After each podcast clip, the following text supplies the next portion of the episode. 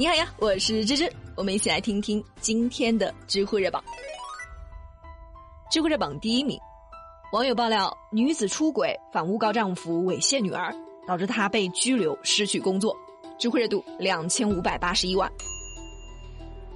肖先生是湖南娄底人，二零一二年他认识了小他六岁的江西姑娘小琪，三年后呢，女儿朵朵出生了，这多幸福啊！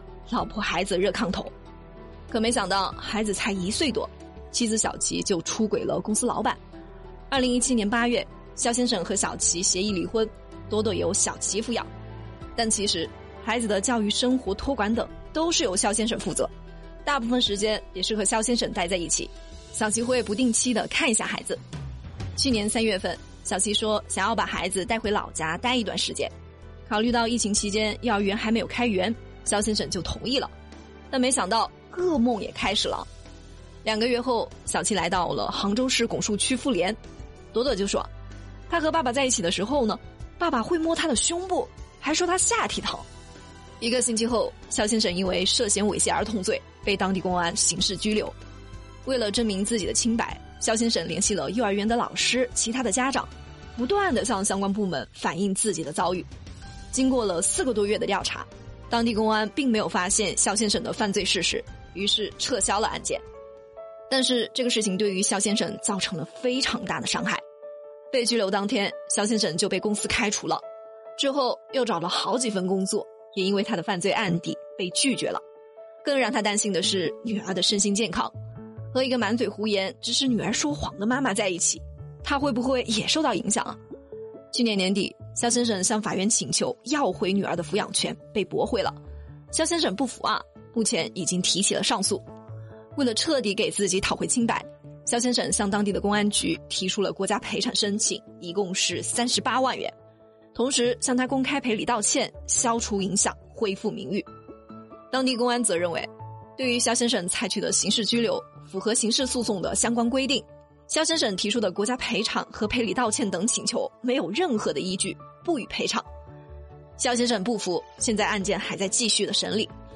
讲到这呢，芝芝就想起了一句话：“养个儿子不教呢，害自己全家；要是养个女儿不教啊，那就是害别人全家。”这个女人真的是害了自己，也害了肖先生全家。女儿跟着这样的妈妈，指不定未来会成为一个什么样的人啊！强烈建议孩子交给爸爸抚养，同时这个女人也应该承担应有的法律责任。至于这个国家赔偿，芝芝虽然是不懂法，但是从感性上来说。只是觉得当地的公安和妇联都是有责任的，因为他们在办案的时候不够谨慎，而是错误的采信了一个孩子的主观证词，最终导致了冤案的产生。你们觉得呢？知乎热榜第二名，儿子有点厌学，爸爸就带他到工地搬砖，知乎热度一千五百八十一万。最近在浙江杭州。一位爸爸分享的儿子不想读书，被带到工地搬砖的视频是刷爆了全网，对不对？对，读书好还是干活好？读书好，读书好。你不读书的话，以后就很可能一辈子干这种活。如果你读书的话呢，有学历，你就有选择工作的权利，明白没？这位爸爸就说，孩子晨晨小学的成绩呢一直不错，基本不要他操心。可是上了初中后呢，成绩是一落千丈啊！前段时间还和他说自己不想读书了，爸爸听了就有些恼火，想到自己当年呢，就是因为没有听父母的话，好好读书，成年后吃了很多的苦，感觉特别吃亏，于是就决定让他去工地搬砖，体验一下工地干活的辛苦。就这样咬牙坚持了四天之后呢，晨晨放弃了。从那之后，晨晨变得特别的懂事啊。学习态度也发生了很大的变化。对于爸爸的做法，很多网友都表示支持，说这个爸爸有一套啊，建议国家出个政策，让孩子寒暑假统一搬砖。其实芝芝也做过这样的事情啊。那会呢，我弟弟也不想读书，不想去高考了，然后我就和爸妈商量，让他出来卖了三个月的房子。虽然最后也赚了些钱啊，但是他还是乖乖的回学校读书了。那咱们为什么要这样做呢？其实就是希望通过这样一种方式，让孩子悟出一个朴实的道理：只有好好读书，将来你才可以选择工作。你可以去送外卖、去搬砖，也可以做医生、做程序员。但不愿意读书呢，以后就有可能一辈子干这种体力活。不过，父母在教育小孩的时候呢，一定要正确的引导他们，不能说，哎，你读不好书，以后就像他们一样搬砖头、送外卖，否则孩子就会歧视职业、鄙视劳动。这样的心态呢，教育不出好孩子，书读再多都没用。知乎热榜第三名，阿里巴巴被罚了一百八十二亿，知乎热度八百一十七万。阿里巴巴的反垄断调查案已经持续了好几个月了。四月十号，调查终于有了结果。阿里巴巴因为滥用市场支配地位，被国家的市场监督管理总局罚了一百八十二点二八亿。一百八十二亿啊，这应该是国内历史上最高的一笔罚款了。有网友还特意计算了一下，按照一节火车皮的载重量六十吨来算，这些钱至少需要三节火车皮才可以拉完。不过，对于体量巨大的阿里来说呢，这也只是他们二零一九年全年销售的百分之四，差不多两个月的收益啊。虽然不至于伤筋动骨，但是警示作用肯定是有的。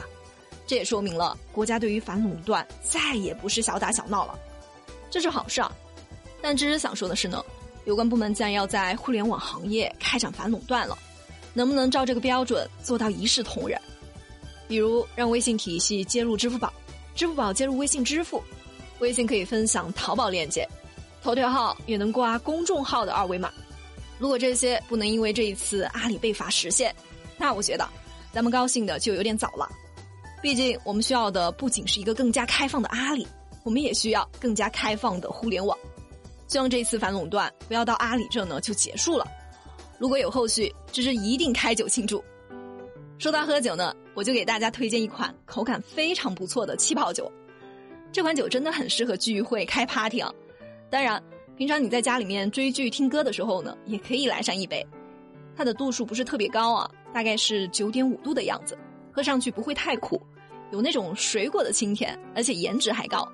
上一周我们公司搞活动，还特地给它带上了，拍照非常的洋气。今天节目呢，芝芝也给大家安排上了。它原价是一百二十八块，你进去后呢，可以领一个三十块钱的优惠券，也就是九十八块钱就可以拿走了，赶紧去看看。好了，今天的节目就到这了，我们明天见啦。